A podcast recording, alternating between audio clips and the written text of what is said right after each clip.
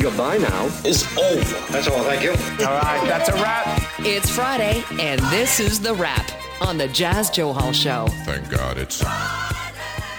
All right, this week we look at what makes a song worthy of Billboard's top 500 songs of all time and why do celebrities need to involve themselves in geopolitical events. Joining us today is our regular wrap panel, Leah Holiove, a TV reporter and radio host, and Sarah Daniels is a real estate agent in Surrey. She's an author and broadcaster as well. Ladies, welcome. Buongiorno. Buongiorno. Happy Friday. Well, Billboard has released its list of top 500 pop songs of all time. Now, the list uh, is in celebration of the 60th anniversary of Billboard's Hot 100. And, and you know, picking uh, uh, songs uh, on any list is tough, and especially with uh, pop music, it has to be catchy, it's got to be tight, it's rousing, it's emotional, uh, how it's crafted. it's all, all those little things, and it is subjective. but the of the top 500, the number one song chosen by uh, Billboard was Whitney Houston's "I Want to Dance with Somebody." Uh, Boo! No, no oh my. The critics shots fired right away. There you go.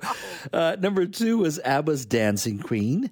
Um, the Temptations' My Girl was number three. And I, I'm, I'm surprised they placed this high, and maybe because, well, I'm old. Backstreet Boys, I Want It That Way was four. Kelly Clarkson, Since You've Been Gone was five. And both of those were ahead of Madonna's Like a Prayer.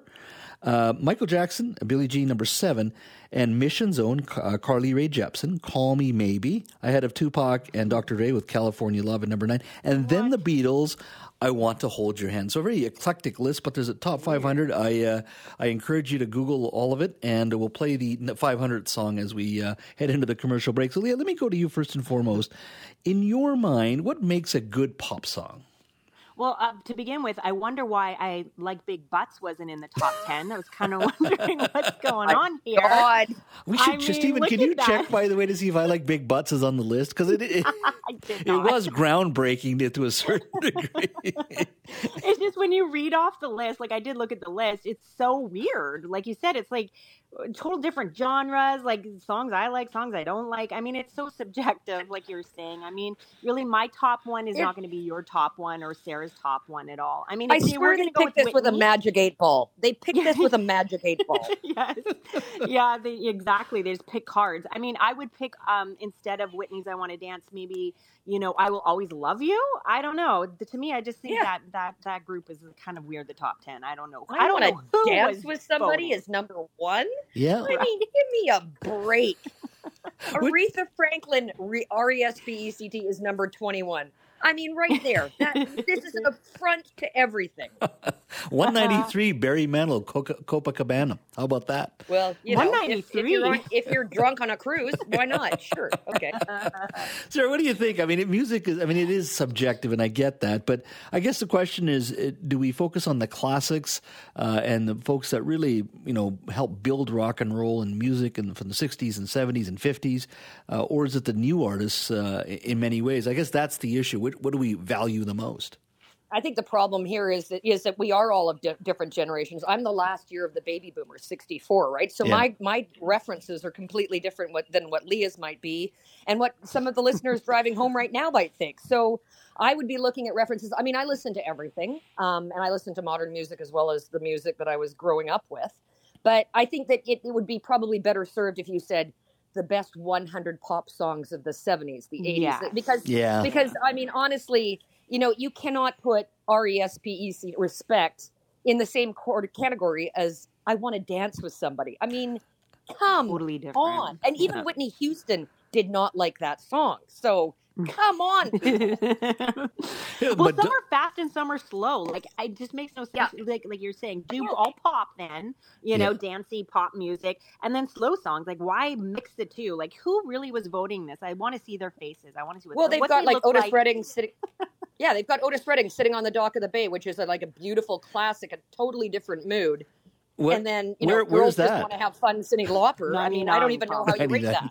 Madonna's Vogue was 186, and I don't know if you like Madonna or not, but you know she did have a moment in pop culture, still does, I guess. It plays a role, and I'm just surprised some of them are way too high. Like, uh, uh, you know, people are going to remember Madonna and Vogue. How does that end up 186? But Carly Rae Jepsen, once again, the pride of Mission That's BC. it, yeah. Call me maybe. It's a great tune. I, I got no complaints. catchy. But it's just from eight to Madonna being 186. You kind of go, what?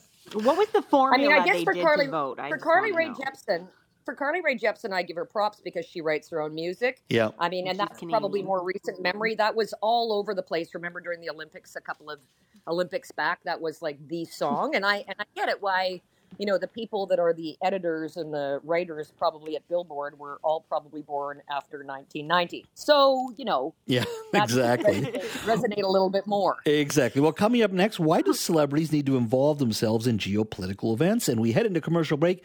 We pay, play uh, re- uh, song number 500 on the Billboard Oh. 500 list.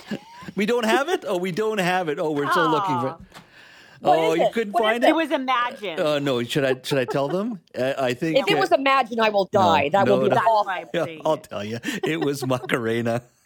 Oh. Remember the No, it was not. It was. How No- was that even in the list?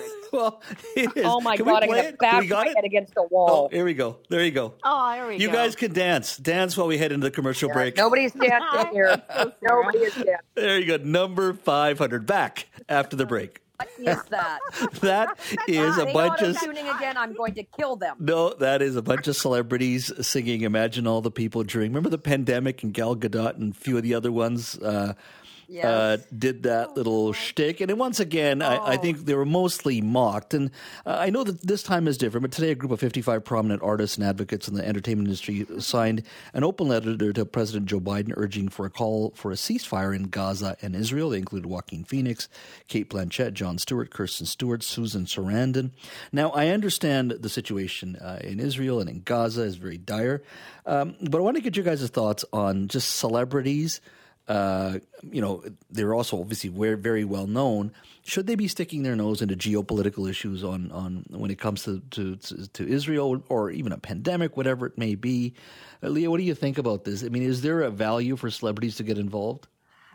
You know, that's such a that's a tough question because I think some celebrities, you know, they have lots of followers, they have a huge platform. I think for some type of issues, I think they should step in because they have that big platform and people listen to them. But then there's other issues where I think they need to back off. I just, to me, it's just which ones are which because then if you say something, I mean, people are all over you, right? So to me, mm-hmm. the people re- rip into you even if you're making a valid point. So we know how people react nowadays; it's visceral. But I just think that you know, celebrities have to be very careful what they're promoting and what they're not promoting when they do give their opinion because they have such a big platform. So I think they have to be careful. You know, this si- situation in Israel, like I think you know everybody comes from it at a different perspective, and I think you know it's okay for them to have their own views, but I think you have to be very careful because you're talking about you know mass murder, you're talking about destruction, you're talking about just absolutely devastating you know situation here that you have to be very careful with what you say. I think. Yeah, absolutely. Sarah, what about you? I mean, like I said, this is a, a, a, a an event certainly in, in the Middle East that is playing out in real time, and it may expand, and it's going to go for many, many months. Um, and and I totally understand the argument that they're making, but do you think this is a place for celebrities at this point? You know the, the the tough thing is is that you know some some celebrities actually might have a little bit of gravitas in the situation like a Jon Stewart mm-hmm. who is pretty politically aware. Mm-hmm. Others might actually sort of denigrate the entire idea. I mean it really is a sort of step by step thing. You know asking joe biden to call a ceasefire when he is actually you know for all intents and purposes on the sidelines. I mean he obviously has a great influence on middle eastern politics as the leader of the free world etc but you know at the end of the day you cannot you cannot force a ceasefire onto unwilling parties. So No. there's that. I mean here's the thing is if you can have uh, like a Maren morris who is you know has left country basically in protest for the way that the lgbtq community is is uh, has been treated. And has been very vocal about that and has been very supportive which is great. You've got again like i was just saying um uh, uh, uh, Daily Show, Jon Stewart, Yeah. who has been very, very strong advocate for the firefighters and everybody affected by 9/11, and has made sure that they've gotten on ongoing health care and the benefits that they so richly deserve. And in those cases, I think it's really important. But in an issue that is, I mean, you know, I read a lot, I follow politics really intensely, and I know a fair amount about this subject, but I would never, ever uh, sort of think that that my opinion would be you know that important or that you know re- revelatory to the to the broader population to discuss there's so many things in a situation like this that is that is so difficult to understand to actually say you know what i i, I support the, the, the palestinians right to have a homeland I, I support israel's right to be a free and and happy democratic country and I cannot stand terrorism, and Hamas is a terrorist mm-hmm. group. I think we all agree on that, and yeah. that's yes. fine. Yep. Uh, that that is something that I don't think. I mean, even even the the staunchest Israeli Zionist population would say, you know, that they do understand that the importance of having a Palestinian homeland, all that kind of stuff. But there's mm-hmm. so many little details behind the scene, and to come out with a blanket statement like "Let's call a ceasefire and everything yeah. will yeah. be fine," I, I will it's give a them little bit. It's a little bit easy. Yeah, exactly. I mean, yeah. it's such such a complex issue that is. I mean, Absolutely. leader after leader uh, has tried to right down to the Oslo Accords with Bill Clinton. The celebrity sometimes I roll my eyes with, and, and it's a legitimate issue. Is like you know Leonardo DiCaprio talking about the environment. Hey, that's great. Mm-hmm. I respect you. Maybe get off the private jet, private jets, and quit renting out yachts, dating twenty four year old models. You know, hey, yeah. You know? So walk the walk, walk, walk the walk, walk. and and that's yeah, the problem with a lot of this stuff. It's easy to say I support this or I'm against that, but uh, there's a commitment to being an activist, and, and I respect uh, actors who are activists, and they put the commitment and that's there. Why right? I, like you know, like Jon Stewart. I mean, he has been very vocal and super supportive of 9/11 survivors, their families, firefighters, all that kind of stuff. The guy has spent, you know, thousands and thousands of hours of his own time lobbying Congress, going to like congressional meetings where he's like half half the Congress doesn't show up to try and get this kind of stuff done. He really knows his stuff about things like that, and I would never ever want to get into an argument about it with him, no. like if I had a different side of it, because I'm obviously going to be circled a thousand times. But on these kind of great sort of global scale kind of issues, yeah. there's so much that we just cannot comment on. Exactly. And especially like people like Taylor Swift because she is such, you know, her fans are diehard fans. You have to be very careful mm-hmm. what you say because they're going to follow you. Exactly. You know, yep. Ladies, we've run out of time. Always uh, a fun time with both of you. It was great. Have yourself a wonderful weekend, and we'll do it again go every dance Friday. With somebody, damn it! no, we're going to Macarena. I like we're gonna, We're going to oh, Macarena. Oh Number 500. Thank you, oh, ladies. I'm going to kill myself.